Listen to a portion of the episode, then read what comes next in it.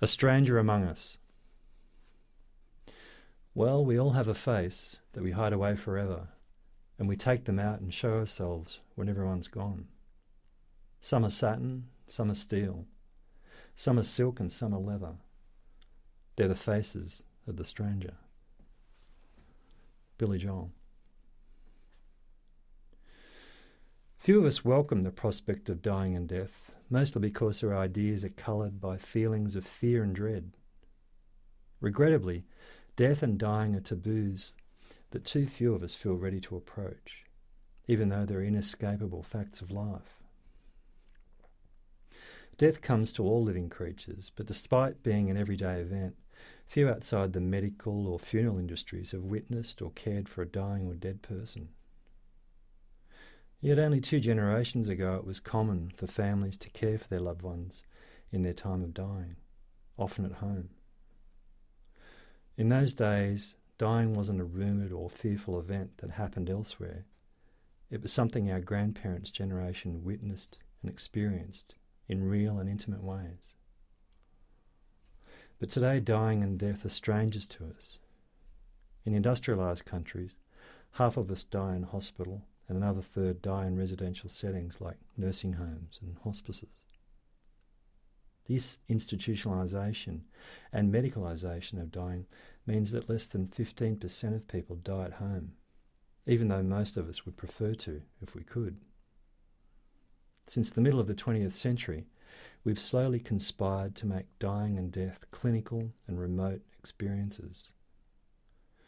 In an article titled Bringing Our Dying Home, the authors wrote this The concept of a good death has been superseded by the concept of a managed death, one that requires professional support and knowledge and takes place in a hospital or, more rarely, a hospice, resulting in modern death becoming cellular, private, curtained, individualized, and obscured.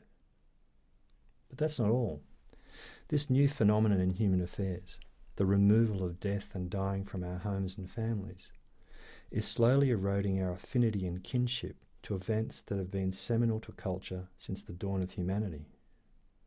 There's also plenty of evidence, in the form of human misery, to suggest that this conspiracy among us shrinks our capacities to be fully human, to make a meaning from death, and to die well. In his seminal book Die Wise, a manifesto for body and soul, the author Stephen Jenkinson noted that during his time as a social worker, counselling dying people and their families, the most frequent request made of him was to talk about meaning at the end of life.